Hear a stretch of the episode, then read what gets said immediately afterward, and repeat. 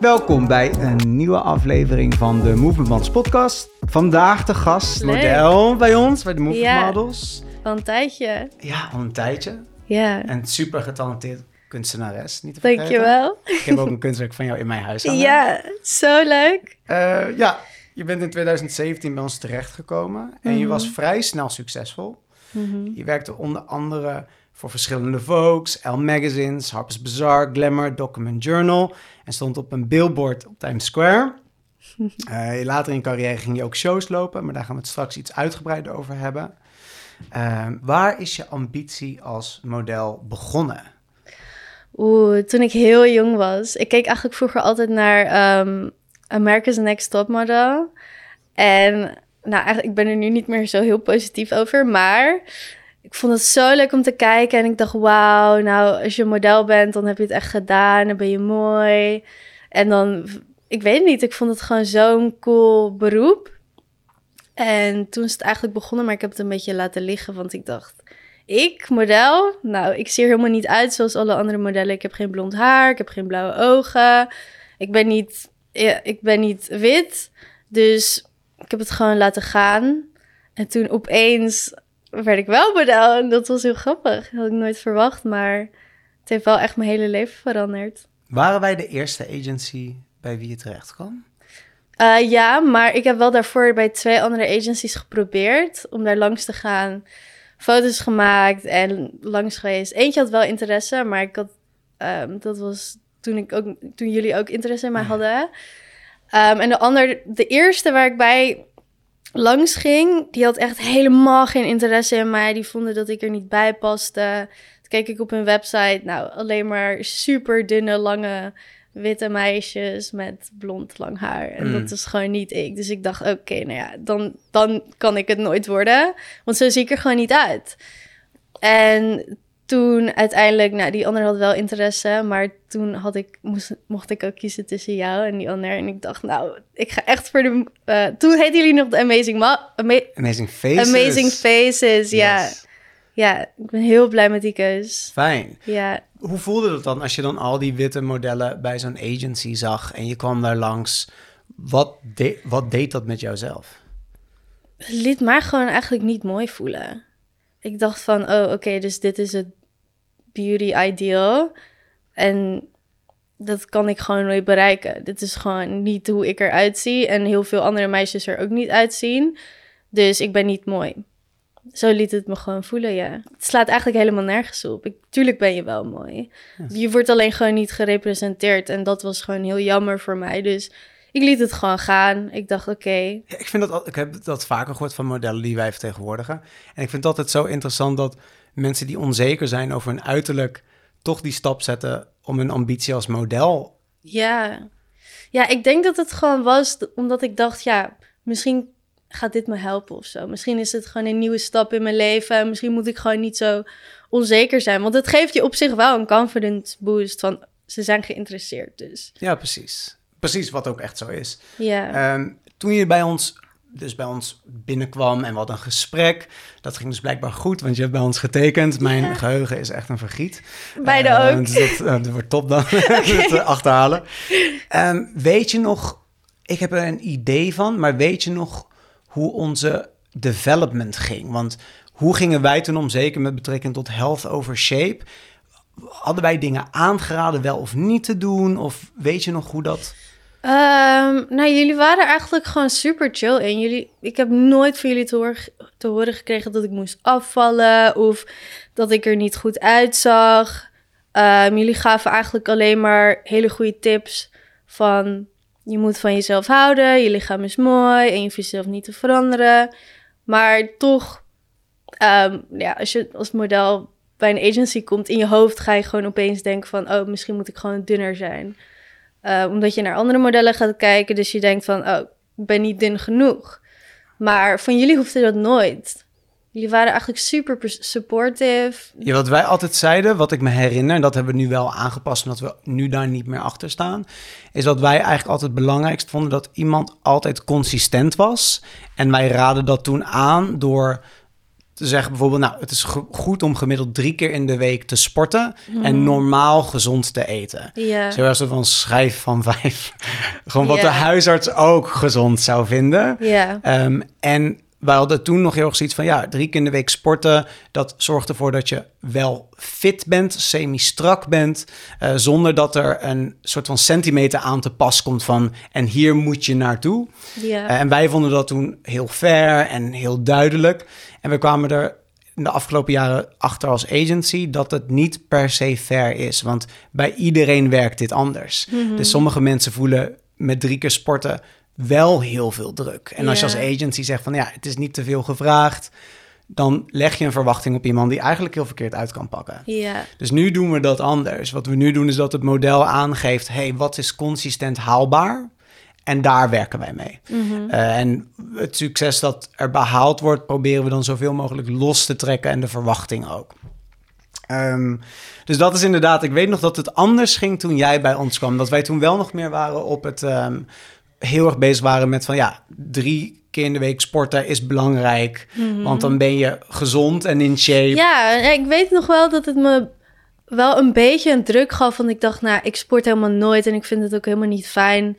Of ik ben gewoon niet die persoon. Dus ik moet het nu wel zijn of zo. Of ik Precies. moet tenminste iets doen. Ehm, en ik denk dat dat ook wel gewoon een valkuil is van... Ja, je komt daardoor gewoon best wel snel ook wel in aanmerking tot een eetstoornis. Als je daar gewoon de hele tijd mee bezig gaat zijn van... ik moet dit voor mijn werk doen. Precies, Als precies. je het niet doet en dan, dan voel je je schuldig Ja, denk je, oh, dit is niet goed, nu ben ik niet in shape, of krijg ik minder werk. En ja, dat is eigenlijk, ja, dat is een beetje, het gaat niet de goede kant op. Nee, precies. En dat merken, merkten wij ook. En sommige mensen zijn er helemaal niet gevoelig voor. Sommige mensen zijn er ontzettend gevoelig voor. Dus het is gewoon iets wat je heel erg moet bespreken en communiceren. Wat is voor iemand gezond? Bepaalt die persoon en niet ik. Omdat ik met vier keer in de week kon sporten zonder dat dat iets met mij doet, betekent niet dat dat voor iedereen zo is. Zeker omdat het ook niet mijn werk is om in een bepaalde shape te moeten zijn.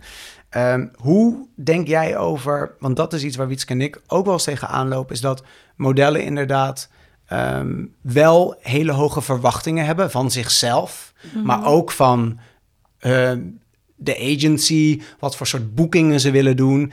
En nu je langer model bent, weet dat dat niet altijd overeenkomt met Nee. maten en de modellen die veel hoog werken zijn meestal de modellen die zich echt laten afbeulen en Ja, amper ja. eten. Ja, die kunnen het helemaal niet leuk hebben. Nee, hoe, hoe zie jij dat nu in met van verwachtingen versus reality, zeg maar? Ehm, nou, op zich, kijk, als je net begint, je kunt wel allemaal dingen willen. Je, je wil natuurlijk alle grootste jobs doen, maar je moet ten eerste begrijpen dat het een tijdje duurt voordat je dat soort jobs krijgt. En dat dat oké is, dat je dat niet altijd kunt hebben. Ehm, en daarnaast is het soms, het is gewoon lastig als je niet bepaalde maten hebt om dan gelijk aan de top te kunnen komen. Wat eigenlijk heel kut is, maar ehm, dat proberen we langzaam te veranderen. Ehm, ja, er zijn gewoon hele hoge verwachtingen van modellen die voor, vooral hele grote jobs doen. En het is zo moeilijk om je daaraan te kunnen houden. En het is ook zo onrealistisch. En uiteindelijk leidt het je alleen maar tot niet kunnen genieten van je baan. Je zit alleen maar in je hoofd te stressen om, omdat je het perfect wil doen om, of om dun genoeg te zijn of zo. En dat gaat gewoon. Dat, je kunt het misschien wel een tijdje bijhouden, maar op een gegeven moment ga je gewoon vallen. Dat kan niet meer. Nee. Want op, Je ja. Je gezondheid staat altijd bovenop. En als je op een gegeven moment je gezondheid verliest, dan gaat je mind er ook een beetje aan. En ja, dan, dan moet je ook echt stoppen met het werk, want dan kun je het gewoon niet meer aan. Nee. Bij mij begon het eerst... In het begin eh, was, was ik nog niet echt afgevallen... maar op een gegeven moment ging ik gewoon in mijn hoofd de hele tijd denken van... oh, ik moet dunner zijn. Ik moet dunner zijn. Maar dat werd nooit door jullie verteld. Maar in mijn hoofd dacht ik gewoon... dan boek ik meer jobs. Misschien hoger, gewoon meer high fashion... of me- meer betaald of gewoon grote klussen. En ehm, het ging afvallen, maar niet op de gezonde manier ik at ook gewoon eigenlijk niet echt. En ehm, daarbij kwam ook nog de stress van... oké, ik moet ook blijven bewegen om het goed te kunnen doen... en mijn mooi lichaam ook erbij te hebben. En eigenlijk ging dat jojoen. Daarna werd ik wel weer wat beter. En toen liet ik dat gaan, want ik dacht, nou ja, het helpt niet. En ik word alleen maar ziek van. Maar ja, als je een eetstoornis hebt, dat komt en gaat. En het gaat eigenlijk niet echt weg. Tenzij je het echt aanpakt. En toen was, had ik het een beetje laten gaan. En toen ging ik naar Londen toe. En ik voelde me daar heel ongelukkig. Ik ging daarheen voor modellenwerk voor een half jaar. En uiteindelijk, uh, ik had een job gehad. En toen was ik had de klant een klacht ingediend omdat ik mijn heupen een paar centimeter te breed waren. En daardoor ik de kleding niet paste, wat niet echt waar was. Maar daarna werd ik wel aangesproken op mijn agency daar, daarop van... hey, in, mijn agency in Londen, van... hey, uh, we moeten je nu opmeten en je bent wel een paar centimeter te breed. Dus je moet afvallen. En ik was ook niet... Ik voelde me niet goed, ik was depressief, dus uiteindelijk ging dat echt helemaal mis. Het ging heel veel afvallen of heel veel sporten. En toen kwam ik in een eetstoornis weer terecht. En toen begon voor mij de bulimia. En het kwam uit het niets, maar ik kon het gewoon niet stoppen.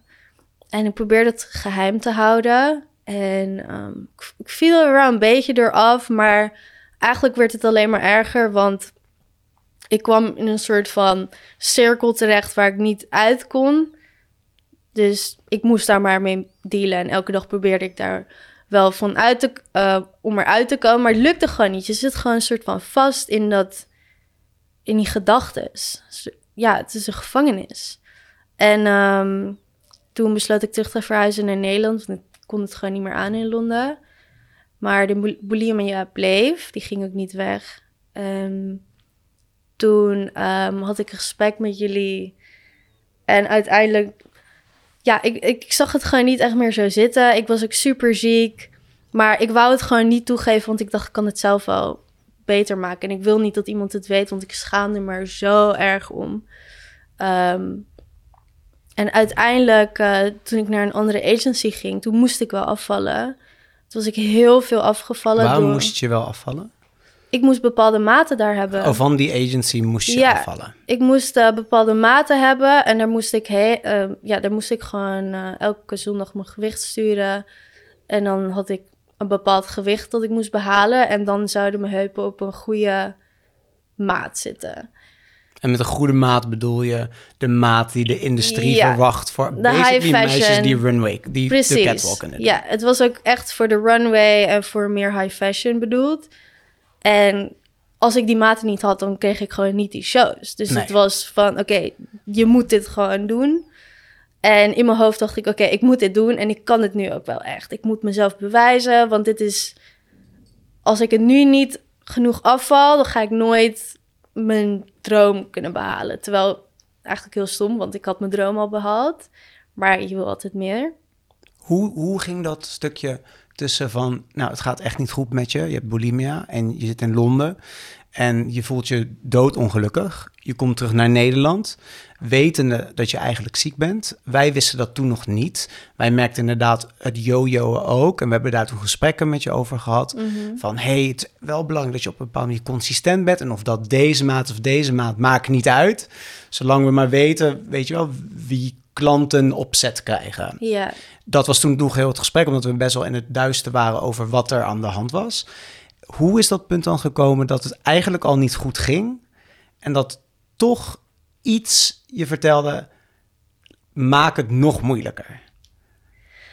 Um, ik denk dat het is omdat um, ik wou het gewoon niet aan mezelf toegeven ik wist dat ik ziek was, maar in mijn hoofd dacht ik: nee, ik ben morgen weer beter. Ik kan het wel.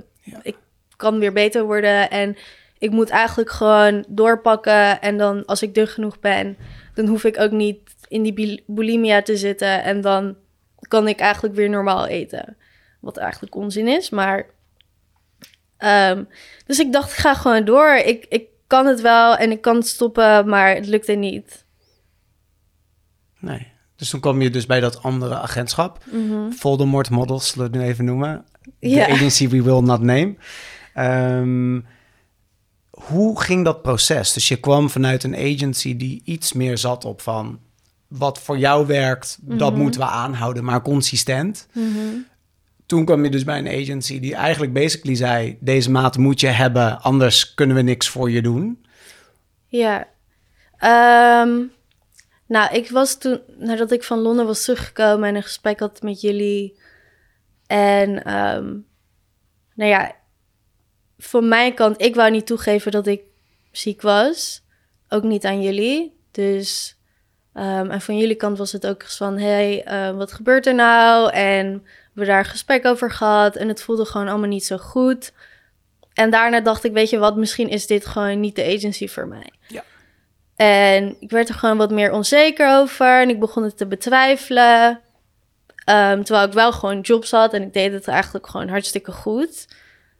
Ehm, toen liep ik een keer over straat en toen werd ik aangesproken door een agent. Voldemort. Door een agent. Ja, we zullen zijn naam niet noemen. Maar, ehm, en die was eigenlijk super aardig. Die had heel veel goede dingen te vertellen. En die had allemaal dingen te beloven. Van, hey, weet je, mijn modellen doen het heel goed. En je gaat heel veel shows kunnen lopen. En je bent een ster. En ik zie heel veel potentie in jou. En ik kan je helpen. We kunnen er gewoon samenkomen. En ik dacht, oké, ik weet niet wie dit is, maar ik ga er wel misschien over denken of misschien niet. Het klinkt natuurlijk heel goed. Ja, maar ik, heb, ik had hem wel gelijk gezegd van... hey, ik zit al bij een agency, dus dat gaat het niet echt worden. Want ik zit al ergens, maar je bent wel heel aardig. En toen was ik, ben ik het eigenlijk helemaal vergeten. Ik heb het ook nooit echt opgezocht... ehm, of echt interesse in gehad om daar langs te gaan. Toen he- heeft diegene mij nog een keer op straat gezien, maar niks gezegd. En daarna eigenlijk nog een keer op straat gezien. En toen ben ik weer aangesproken van... hey, wat ben je nou aan het doen? Ik heb je zoveel goeds te bieden en je slaat het gewoon af. Ehm, daarna dacht ik van, hm, misschien heeft hij wel gelijk. Misschien kan ik het gewoon met vrienden over hebben van, wat moet ik doen? Ja. Want ik wou wel... Het klonk allemaal zo aantrekkelijk. Ik wou gewoon meer shows doen of gewoon meer reizen. Dus ik dacht, weet je wat, laat ik het vragen aan vrienden. En eh, mijn vrienden hadden wel wat goeds te vertellen, want die had, kenden iemand die daar zat. En die zeiden van, hey, ja, dit is een supergoeie agency. Ik zou daarheen gaan als ik jou was. Toen dacht ik, oké, misschien moet ik het wel doen. Dan, en toen ben ik op gesprek gegaan. En het klonk gewoon allemaal zo goed en zo belovend. En ik voel, het voelde heel vertrouwd. En echt alsof ik diegene al super lang kende.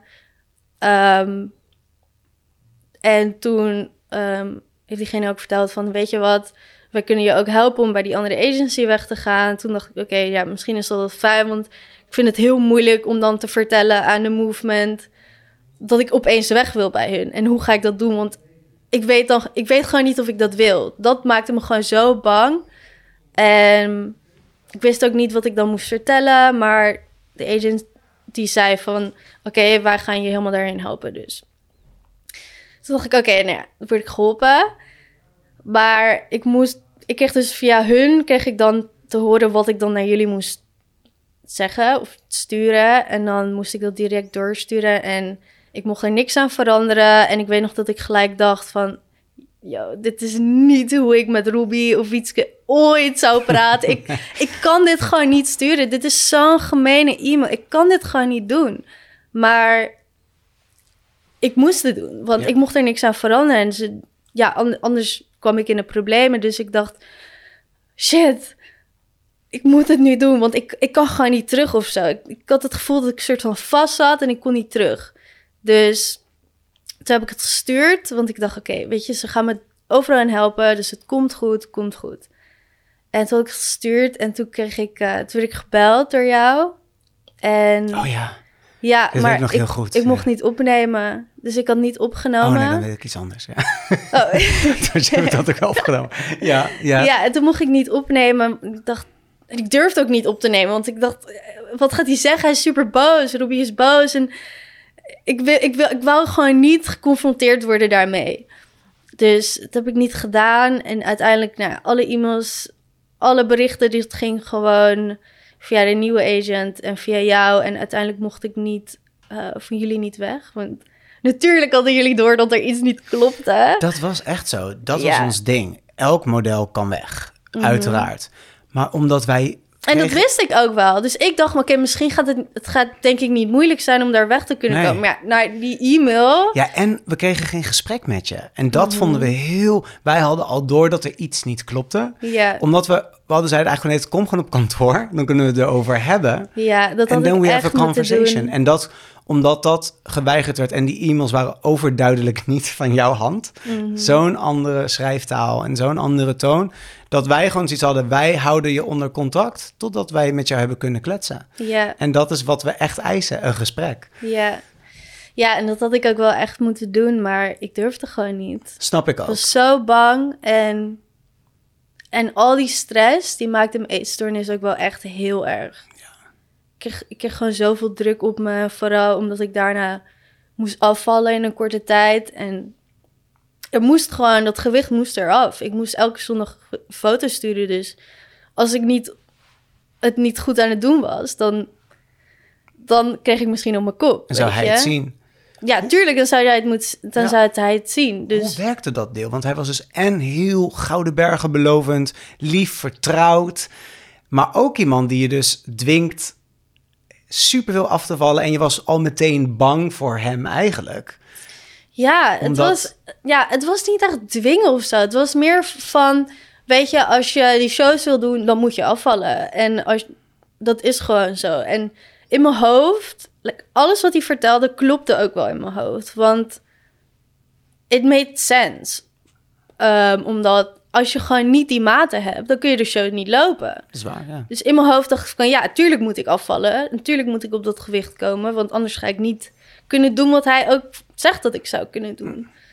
Ehm, dus ik ben er gewoon mee ingegaan. Ja, en, toen, toen is dat helaas natuurlijk gelukt.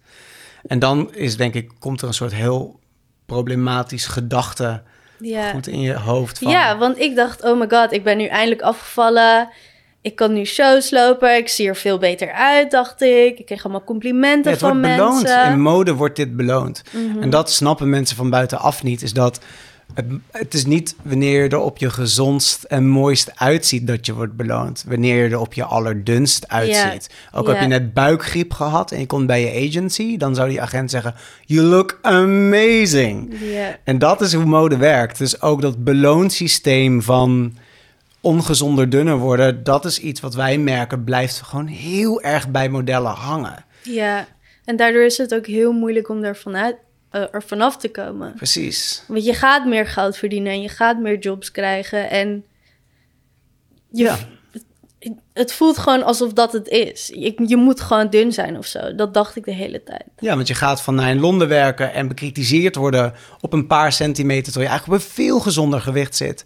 Ga je, kom je in een soort gekke rollercoaster terecht waar je extreem veel afvalt, ongezond dun wordt, maar beloond wordt. Mhm. Op elk vlak. Qua werk, qua je ambitie wordt beloond en je krijgt constant complimenten. Mm Super. Hoe gingen je familie en vrienden daarmee om? Want iedereen ziet je natuurlijk letterlijk kleiner worden. Ja, ik denk dat mijn vrienden en familie, ik denk dat ze het niet echt, ja, misschien wel. Ze, ik probeerde het heel erg geheim te houden dat ik een eetstoornis had. Want ik ging wel gewoon elke dag naar de sportschool en dat wist iedereen ook. Dus ik was wel gewoon aan het sporten, ik was gezonder aan het eten. Ehm, dus ik denk dat mijn vrienden en familie het niet door hadden op dat, op dat soort manier. Op, op die manier, sorry. Ehm, maar op een gegeven moment zie je wel dat ik gewoon te dun ben. Je was echt een ander mens. Ja. Om te zien. Ja. Ik weet nog dat wij jou toen de buutshow zagen. En dat ik echt dacht, ik moet haar mailen. Mm ik moet zorgen zeg maar, dat je weer andere mensen in je oor krijgt dan alleen maar mensen Ja, je had het echt moeten doen hoor. Ja, het, was, ik was echt, uh, het was echt zichtbaar ja, dat het niet goed met je, ging. Echt zichtbaar. Mhm.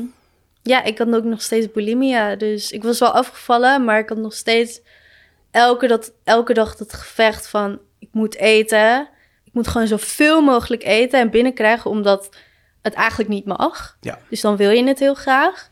En daarna moet het er allemaal weer uit, want ik kan niet aankomen. Ik mag niet aankomen. Letterlijk, als ik het niet uit mijn lichaam heb, dan gebeurt er iets heel ergs. Ja. Alleen het werd voor mij zo normaal, omdat ik er al twee jaar aan vast zat. Ja. Het werd gewoon mijn leven. Ik had, ik had er gewoon geen controle meer over. Het, werd net, het was gewoon net als normale mensen die dan elke ochtend dat je je tanden poetst of zo. Weet je wel? Dat, het is gewoon zo'n ding wat er normaal was in mijn dag. Nieuwe normaal. Ja. Wat was dan een moment dat dat, ondanks dat dat beloond werd met de shows, waarom dit proces überhaupt in gang voor je was gezet, dat je toch dacht, dit is het niet? Ehm, op het moment nadat ik merkte van, weet je, ik probeer het nu al zo lang in mijn eentje. En ik schaam er zo erg voor. En ik kan gewoon niet verder leven. Ik kan, dit is letterlijk geen leven. Ik, ik zit gewoon vast in een verslaving. En het, een hele stomme ook, want het, het gaat om eten. En eten is letterlijk overal. Dus ik kan ook niet mijn verslaving ontsnappen. Want je, ik moet ook eten, want anders, ga ik, anders blijf ik niet leven. Dus Werd de verslaving ook groter dan het, zeg maar, het modellenwerkgedeelte? Of was het nog Ja, steeds de vers- 100% eh, iets wat door elkaar Ehm, heen verwoven liep? Nee, ik denk dat, dat modellenwerk er ook wel een beetje los van begon te staan op een gegeven moment. Het was, ik kon er gewoon niet meer van afkomen. Ook al dacht ik in mijn hoofd, ik stop met modellenwerk of wat dan ook. Ik kon het gewoon niet meer stoppen. Het, had he- het had letterlijk mijn hele leven overgenomen. Mijn gedachten, elke actie die ik nam of... Ik begon ook gewoon te liegen. Ik, ik was gewoon niet meer mezelf. En ik werd zo, door zo depressief dat ik zag het gewoon niet meer zitten. Ik dacht, ik, het boeit me niet wat ik allemaal heb bereikt. Heel cool dat modellenwerk, maar ik voel me zo ziek. Ik kan het gewoon niet meer. Nee, nee, snap ik. Ik wil gewoon alles loslaten om alleen maar beter te worden. Weet je nog hoe het ging tussen de modellen onderling? Zeg maar bij castings, in, mode, in modellenhuizen. Want je was toen dus in die scene terechtgekomen van die straight-size modellen. Mhm. Waarvan wij allebei weten dat maar een heel klein percentage dat heeft van nature. Ja, Dus dan heb je allemaal meisjes bij elkaar waarmee het op een bepaald vlak niet goed gaat. ja. Hoe werkt, hoe ging dat? Hoe was die dynamiek? Mm, ehm, heel apart. Want als je een casting binnenloopt, iedereen is super dun. Gewoon echt niet normaal dun. En je ziet ook heel veel meiden die veel dunner zijn dan jij. Dus je denkt al gelijk van shit, ik ben niet dun genoeg. Ik moet echt niet eten. En vooral ook als je op een casting bent. Heel veel modellen eten gewoon daarvoor niet. Want ze willen zo dun mogelijk zijn als ze die casting binnenkomen lopen. Want Stel je mag iets passen, dan zien ze je lichaam. Ehm, en onderling tussen de modellen. Het was gewoon heel, een hele rare vibe. Like, sommige meiden zijn wel echt aardig en ze praten met je. Maar het is eigenlijk zo raar om naar een casting te moeten. En je ziet gewoon allemaal zie- zieke meiden staan en wachten om uitgekozen te worden om die show te lopen. Ja. En dan denk je van, oké, maar waar doe je het eigenlijk echt voor? Als je gewoon, als dit niet je natuurlijke lichaam is en je ziet er niet gelukkig uit. Maar ja, ik kan natuurlijk niet voor iedereen judgen, dus Nee. voor mij was het heel lastig. Het Ja. voelde voor mij echt als een hel. Ik, vond het niet leuk om modellenwerk te doen. Nee, en die modellen onderling, dat was dus allemaal... Werd het besproken over, over dat niet eten en oversporten? Ehm, ja, modellen onderling spreken daar wel over. En vooral toen ik ook veel dunner was, toen... Ja, je gaat gewoon allemaal tips uit, uitgeven van... Oké, ik heb... Dit moet je eten of dat moet je eten of niet eten. Of ehm, deze sportoefeningen heb ik gedaan. Dus je geeft eigenlijk elkaar gewoon allemaal tips van hoe je het doet. Of als je de een niet ziet eten, dan ga jij ook niet eten. Gewoon dat soort dingen of zo. Echt of- heftig. Je praat echt heel veel over maten en zo. En dat is eigenlijk helemaal niet leuk. Het gaat alleen maar over maten en eten en over modellenwerk. En wat, wat doe jij? Ga jij nog Fashion Week doen? Of welke, Ja, welke ja. opties heb jij? Precies, dus heel veel gewoon vergelijken. En het is eigenlijk best wel kut, want je wil ook over andere dingen praten dan alleen Ja. modellenwerk. Hoe ging dat voor jou als je dan op casting was? Zeg maar niet alleen de modellen onderling, maar ook juist de casting, dus de fotografen. hoe kijk je daarop terug, wetende dat zij in contact zijn met zoveel onnatuurlijk dunne meisjes? En hoe voelt dat nu? Als je, hoe Ja, gaat dat? nu dynamiek? het super raar als ik er nu op terugkijk. Want ik denk dat iedereen daar wel doorheeft dat, dat het gewoon niet normaal is om zo dun te zijn. En je weet gewoon dat er meisjes zijn die daar gewoon een paar dagen niet hebben gegeten. En je ziet ze gewoon super moe zijn of ze zijn gewoon helemaal kapot. En ze zijn er voor jou. En ik, ik snap gewoon niet hoe je eigenlijk dat werk kunt doen en weten dat het allemaal gebeurt om je heen. Ja. Voor jouw werk. Ehm, ik zou me gewoon heel verantwoordelijk voelen. Precies. Maar het boeit ze niet. Nee, precies. Vooral in Parijs of Milaan. Je moet daar gewoon zo dun zijn. En het boeit gewoon niemand. Waarom denk je dat het ze niet boeit? Ik denk dat dat voor hun gewoon normaal is geworden. Dat ze er niet echt meer naar kijken. Want ik snap ook niet waarom...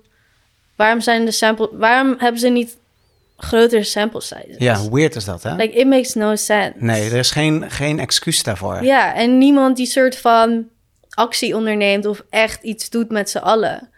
Precies. Want ja, als, als niemand er iets over zegt, dan gaat het ook niet veranderen. Klopt. En het lijkt ook zo te zijn dat de modellen die zich uitspreken... zijn altijd modellen die niet meer werken... Mhm. of die niet die top gehaald hebben... waardoor ze niet serieus genomen worden.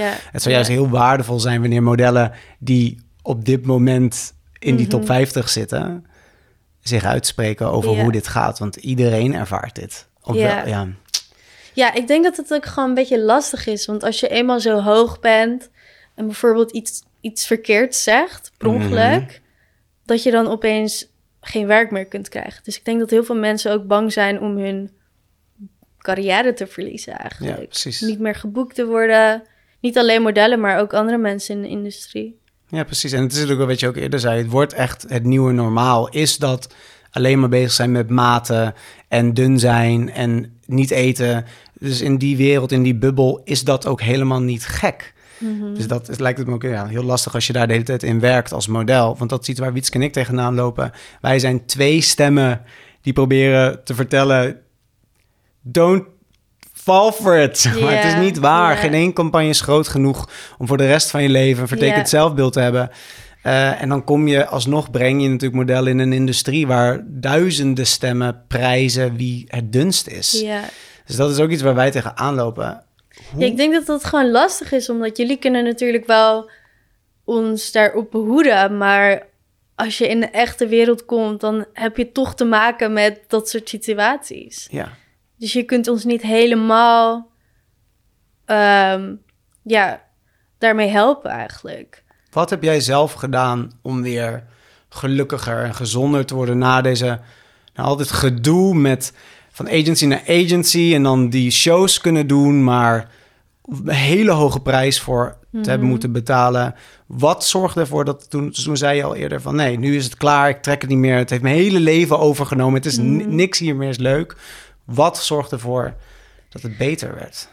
Ehm, ten eerste moest ik aan mezelf gewoon vertellen: hey, je bent ziek. Je moet hiermee stoppen, want het is het niet waard. Het geld is het niet waard. Het werk is het niet waard. Ehm, het enige wat belangrijk is, is mijn gezondheid. Ehm, dus ik moest stoppen. En nadat ik ben gestopt, moest ik ook van mijn eetstoornis afkomen.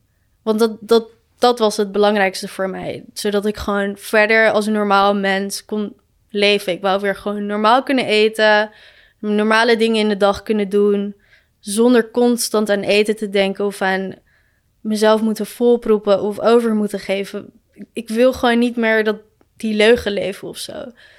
Dus ben ik gestopt en toen moest ik naar een eetstoorniskliniek. Daar stond ik ook een tijdje voor op de wachtlij, wacht, wachtlijst. En ehm, toen ben ik bij mijn moeder gaan wonen, omdat ik eigenlijk niet meer voor mezelf kon wonen en Am- voor mezelf kon zorgen in Amsterdam. Deze dingen moet ik doen om beter te worden en daar hielp ze mij gewoon helemaal bij. En soms lukt het wel, soms niet, maar eigenlijk is dat nog steeds vooruitgang. Mhm. Ook al lijkt het van de buitenkant niet zo. En uiteindelijk moest ik naar de eetstoorniskliniek. En toen moest ik daar gaan wonen. Van maandag tot vrijdag woonde ik daar. En in de weekenden mocht ik naar huis. Maar ehm, toen ik bij mijn moeder woonde, heb ik eigenlijk zoveel vooruitgang kunnen maken dat ik op een dag ehm, alles heb binnen, kunnen binnenhouden. En ik hoefde ook niet voor niemand meer dun te zijn, dus dat maakte gewoon niet meer uit. Ik had gewoon die controle losgelaten. Mhm. En dat was de allerbelangrijkste stap. En daarnaast moest ik ook heel veel mezelf gewoon bezighouden met allemaal dingen. Want anders bleef ik weer in mijn hoofd de hele tijd aan eten denken. Dus ehm, heel veel tekenen, heel veel schilderen, kunst maken, lezen. Ehm, ik begon ook heel veel over spiritualiteit te lezen. En ik denk dat dat me ook echt heeft geholpen met van mijn lichaam houden, van mezelf houden, van de wereld houden. En eigenlijk het, het gewoon los te laten. Ja. De controle, gewoon overal de controle op los te laten. En toen ik in de kliniek kwam, toen heb ik een advocaat genomen om me te helpen om van die andere agent af te kunnen komen. Want ik kon er gewoon niet meer mee bezig zijn. In mijn hoofd niet, want ik wist dat als ik hiermee bezig was, dan zou het eigenlijk alleen maar weer fout gaan. Want ik kreeg daar zoveel stress van dat ik in mijn hoofd wou ik dan constant weer eten. Ehm, dus eh, toen heb ik daar volgens mij twee maanden gezeten. En ik zou er eigenlijk vijf maanden moeten blijven. Maar omdat ik al zoveel vooruitgang had gemaakt thuis, mocht ik eigenlijk eerder weg. Wat super fijn was, want ik vond het niet heel erg leuk om daar te zitten. Nee, ik kan me voorstellen. Ehm, en ik denk dat in de Easterners kliniek zitten mij ook heel veel heeft laten zien van wat doe ik hier? Wat doe ik met mijn leven? Ik, kan het wel. Ik, ik, ik wil gewoon een normaal leven hebben en ik wil gewoon normaal kunnen eten en ik moet hier gewoon weg. Ja, je wilde beter voor jezelf. Ja, ik wil gewoon van mezelf houden en dat kan ik ook. Mm, Dat heeft me ook wel heel veel geholpen uiteindelijk om ja, gewoon beter te, be- beter te kunnen blijven. En ik heb nog steeds, voel ik me goed en nog steeds gaat het allemaal top.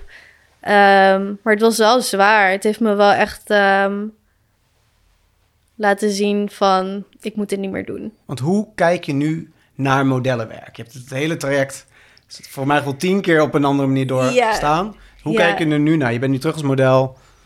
Ja. Hoe zie je modellenwerk? Ehm, ik vind het voor het eerst echt super leuk. Gewoon, ik heb de, nu de beste tijd van mijn leven. Ehm, daarvoor, in het begin vond ik het ook heel erg leuk. Toen was het heel nieuw en spannend, maar ik voelde me niet helemaal goed ehm, toen ik net begon. Maar nu, nu ik zoveel verschillende stages heb gehad van bepaalde manieren hoe je modellenwerk kunt doen, merk ik nu van, oké, weet je, als je gezond bent, ehm, je lichaam is gezond, je mind is healthy, dan is het eigenlijk zo leuk werk en dat je dit kunt meemaken. Het is gewoon heel bijzonder dat je de wereld kunt afreizen, geld kunt verdienen, hele leuke mensen kunt ontmoeten. En vooral ook als je creatief bent. Mhm. Het is gewoon een hele leuke, heel bijzonder. Dus eigenlijk zeg jij, modellenwerk werkt eigenlijk alleen voor jou... en ik denk eigenlijk voor de meeste mensen... als je lichamelijk en mentaal gezond bent. Ja, sowieso. Ik zou geen modellenwerk doen als je mentaal ook iets hebt. Dan is het niet de baan voor jou. Want je moet heel zelfverzekerd zijn. Je moet weten dat wat er ook over jou wordt gezegd, dat je dat helemaal. Daar moet je gewoon niet naar luisteren. Nee. Het, is, het gaat niet om jou. Het gaat om je lichaam wat als pop wordt gebruikt. Precies. Je bent een product. Je, je moet het niet persoonlijk nemen. Nee. Ik, ja, ik vind het echt zo knap en sterk hoe open je bent.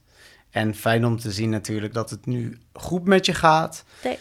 Als afsluitende vraag, wat zijn de dingen waar je nu mee bezig bent die daaraan bijdragen? Aan dat geluk, die gezondheid. Ehm, voor nu ben ik heel veel bezig met eigenlijk mezelf creatief ontwikkelen. Ehm, ik wil losstaan van modellenwerk. Wil ik eigenlijk gewoon mijn eigen ding doen. En ik wil niet meer mezelf zien als model, maar meer als ehm, een kunstenares die ook wel eens modellenwerk doet. Ja, precies. Ehm, dus ik ben heel veel aan het tekenen, aan het schilderen. Eh, ik ben bezig met een, een collectie maken. Leuk! En hopelijk wordt die ooit geëxposeerd. En daarnaast ben ik weer coderen aan het oppakken. Ehm, dus ja, ik probeer eigenlijk zoveel mogelijk dingen te leren, heel veel lezen, nog steeds over spiritualiteit of over zelfliefde, manifesteren. Ehm, en het houdt me eigenlijk super gelukkig. Ik heb het gevoel dat ik helemaal in balans leef, omdat ik nu eindelijk iets doe wat ik super leuk vind. En dat ik mezelf niet als model hoef te bewijzen, maar ik hoef sowieso niks te bewijzen aan iemand. Weet je, ik doe het werk omdat ik het leuk vind en niet omdat ik per se iets moet bereiken of succesvol hoeft te zijn. Dat is op jouw voorwaarden. Ja. ja. Dus ik wil nu eigenlijk gewoon elke dag iets doen wat ik leuk vind en dat is creatief zijn. En dan, dat is voor mij eigenlijk het grootste succes. ja. Dan ben ik het gelukkigst. Dankjewel, Sana. Thank you. Echt heel goed gedaan. Yay. Thank you. Ciao. Doei. Dankjewel voor het luisteren naar de Movement Models podcast. Wil je nou op de hoogte blijven van deze podcast? Zorg ervoor dat je ons even volgt in je favoriete podcast app en laat een rating achter. Wil je meer zien of te weten komen van de gast van vandaag of van de Movement Models? Zorg dan even dat je de handles checkt in de show notes.